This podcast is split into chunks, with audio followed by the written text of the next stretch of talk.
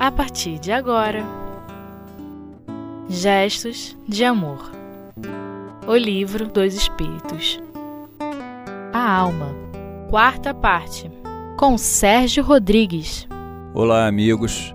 O nosso estudo de hoje é sobre a alma. É um tema que foi incluído por Kardec na parte segunda do Livro dos Espíritos, a parte que trata da vida no mundo espiritual e dos espíritos. Esse tema está no capítulo 2 da encarnação dos espíritos. Então, após falar sobre o objetivo da encarnação, perguntando aos espíritos a respeito, Kardec vem indagar dos espíritos codificadores a respeito da alma. E as questões que nós vamos abordar nesse estudo são as questões 143 até 146. Esse termo alma, ele não tem uma definição única. Ele é utilizado em diversos sentidos, muitas das vezes até para expressar ideias diferentes. Mesmo pelos espíritos, esse termo ele é utilizado com conotações diferentes. Alguns diferem, definem, melhor dizendo, a alma como o princípio da vida. Outros a conceituam como uma centelha divina. Outros que ela é um sentimento que se encontra interno dentro do homem. Na terminologia espírita, esse termo tem um sentido único, claro e definido. A alma, explicam os espíritos, é o espírito encarnado. Ou seja, é o elemento inteligente do universo, que é o espírito, encarnado, quando ele está habitando um corpo físico para passar pelas experiências, pelas provas necessárias ao seu crescimento, ao seu progresso. Então, quando o espírito está habitando um corpo físico, quando ele está durante a sua encarnação aqui na Terra, Kardec utiliza o termo alma para se referir a ele. Quando se trata de um espírito que se encontra livre da matéria, na condição de espírito livre, no mundo espiritual, Kardec utiliza então o termo espírito. Mas essa é uma questão puramente didática, que o codificador se utilizou para facilitar a compreensão do estudo, para deixar claro quando ele está se referindo ao espírito no mundo corporal e ao espírito que esteja vivendo no mundo espiritual. Então, o importante é que se trata sempre de uma entidade espiritual, do elemento inteligente do universo, do princípio inteligente do universo. Então, nosso estudo de hoje, a partir da questão 143 desse item, como dissemos. E Kardec, nessa questão, ele vai indagar dos espíritos codificadores a razão por que nem todos definem a alma da mesma maneira. Nem todos os espíritos, inclusive, definem a alma da mesma maneira. E eles esclarecem que isto se dá, isso é devido ao fato dos espíritos não serem igualmente esclarecidos sobre essas questões. Sendo os espíritos muito diferentes uns dos outros, não só quanto à moralidade, como também quanto ao conhecimento, quanto ao intelecto, conforme Kardec apresenta na questão número 100, uma escala espírita, em que ele mostra as diversas categorias de espíritos, espíritos das mais diversas naturezas, dos mais diversos matizes. Então, devido a essa diferença entre a natureza e o desenvolvimento moral e intelectual dos espíritos, a mesma questão pode ser vista por eles, pode ser entendida e conceituada de maneira diferente. e muitas das vezes até contraditória. Cada espírito expressa as suas ideias conforme a sua categoria, conforme o grau de evolução que já tenha atingido, tanto no campo da moralidade como no campo do conhecimento. Como acontece entre os homens aqui na Terra, né, que nós vemos na vida aqui do cotidiano. Um homem sábio que tenha já mais desenvolvido o seu intelecto, que tenha adquirido um nível de conhecimento mais elevado, ele vê as coisas de uma determinada matéria. Desculpe, de uma determinada maneira.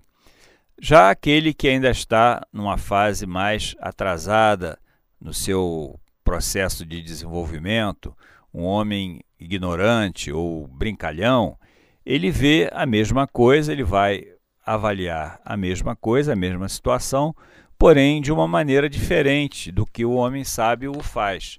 E muitas das vezes até de uma maneira contraditória, de uma maneira totalmente oposta ao que aquele mais evoluído tem a respeito da questão. Então, como dentre os homens há diferentes categorias, entre os espíritos acontece a mesma coisa. Há espíritos que ainda são muito limitados, que têm dificuldade em compreender essas questões mais abstratas, como são as questões de natureza espiritual. Então eles definem a alma usando os poucos conhecimentos que lhes são disponíveis. Eles definem de acordo com a sua capacidade intelectual. E há ainda também espíritos, Kardec chama de pseudo-sábios, né? Aqueles que falam do que não conhecem. E para impressionar aqueles que ouvem, esses espíritos expõem suas ideias com palavras cheias de rodeios, muitas das vezes complicando o que é até simples.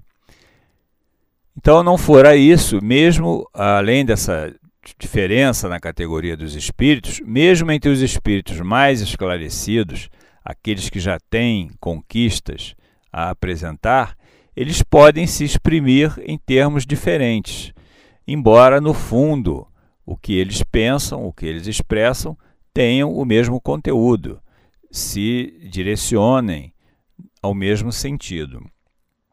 Porque entre os espíritos mais elevados não há divergência de ideias, né? De conhecimento. O conhecimento é no mesmo sentido. Então, quando o espírito já alcançou um nível de evolução em que lhe permite ter esse conhecimento, ele pensa do mesmo modo que o outro que esteja no mesmo patamar evolutivo.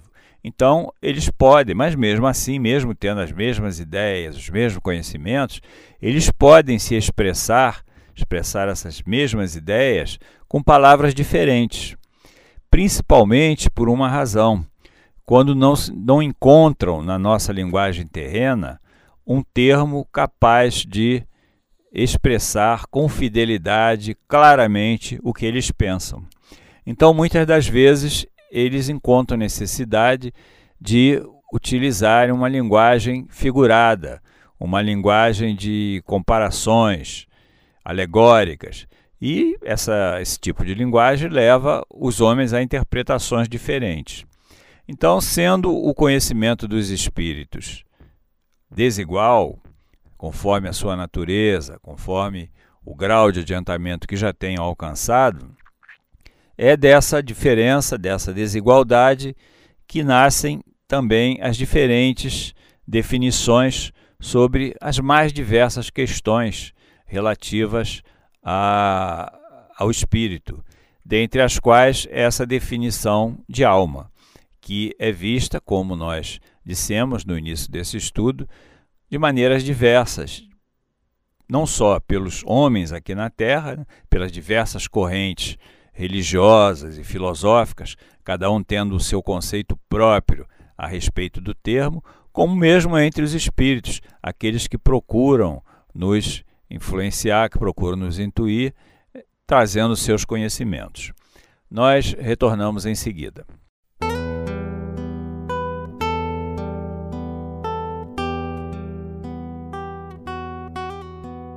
Gestos de Amor. O Livro dos Espíritos. Voltando então ao nosso estudo sobre o tema a alma, nós vamos ver agora as questões complementares desse item, que vão do número da questão 144 à questão 146. Kardec começa abordando, nessa primeira questão, 144, a expressão alma do mundo, também que é uma expressão muito utilizada por diversos segmentos filosóficos, segmentos religiosos. Ele pergunta aos espíritos o que se deve entender por essa expressão, alma do mundo. E os espíritos respondem que, por alma do mundo, deve ser entendido o princípio universal da vida, o princípio universal da inteligência, de onde nascem as individualidades, de onde nascem todas as coisas, tanto o elemento inteligente como o elemento material. É nesse princípio que parte, desse princípio é que parte toda a criação universal. Ou seja, que princípio é esse? Por alma do mundo, devemos entender, então, o próprio Deus, que os espíritos definem como causa primária de todas as coisas. Então, tudo parte dessa inteligência suprema que é a divindade. Então, por alma do mundo, nós podemos entender o próprio Deus, cuja vontade se manifesta através de espíritos elevados, espíritos que já atingiram a sua grau máximo de perfeição possível a uma criatura, que já se encontram no seu estado definitivo, com a sua evolução concluída. Então, esses espíritos são os executores dos desígnios de Deus e dirigem os homens sempre no sentido do bem, dirigem o universo, todos os fenômenos que ocorrem em todo o universo. E então, esse princípio, essa alma do mundo, a gente vê que ela está em tudo. Em tudo se encontra presente essa alma do mundo, que é, como os espíritos dizem, a própria divindade. Mas essa expressão também é usada, muitas das vezes, como a própria palavra alma, para expressar ideias diferentes. Alguns atribuem uma alma à Terra, ao próprio planeta. Então, por alma da Terra, os espíritos explicam que deve-se entender o conjunto de espíritos abnegados, espíritos puros, que são os intermediários entre Deus e as suas criaturas, aquelas que se encontram em processo de evolução. E esses espíritos dirigem as nossas ações, dirigem os acontecimentos do universo, sendo, portanto, os representantes de Deus junto ao planeta. Por isso, por essas razões, é que nós podemos compreender o que seja a alma da Terra, conceituar essa expressão que também é muito utilizada. Em seguida, Kardec trata da questão da sede da alma. Muitos procuram localizar onde se encontra a alma no nosso corpo físico. E ele pergunta aos espíritos se a alma tem realmente no corpo uma sede determinada, se ela está circunscrita a alguma parte do corpo. E os espíritos respondem que não. A alma não está localizada numa região determinada do corpo. Ela não está circunscrita a uma parte especial do nosso corpo. Ela se encontra e irradia em todo o corpo. Ela se espalha pelo corpo e mantém com ele ligações vibratórias necessárias para que ela possa se expressar, para que ela possa manter a encarnação do espírito.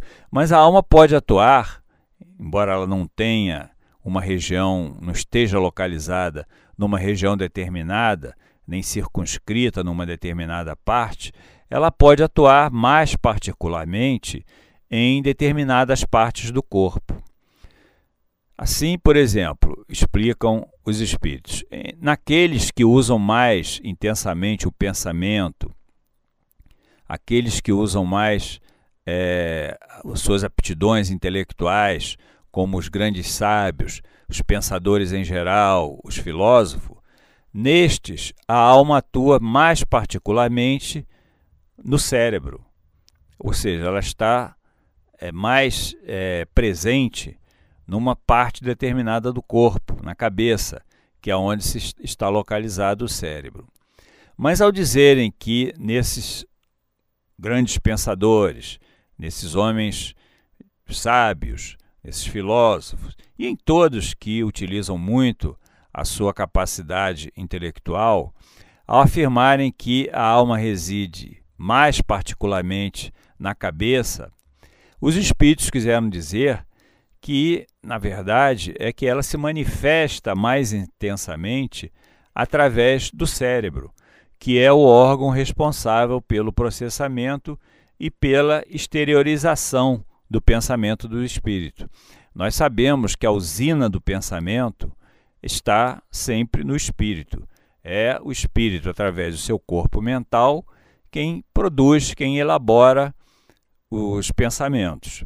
Mas para que ele possa processar esses pensamentos e exteriorizá-lo na vida corporal, ele precisa de uma organização física apropriada, uma organização física através da qual ele vai externar esse pensamento. E essa organização física é o cérebro. Por isso, os espíritos dizem que nesses homens que mais utilizam o pensamento, a atividade intelectual, a alma atua mais nesse setor do corpo.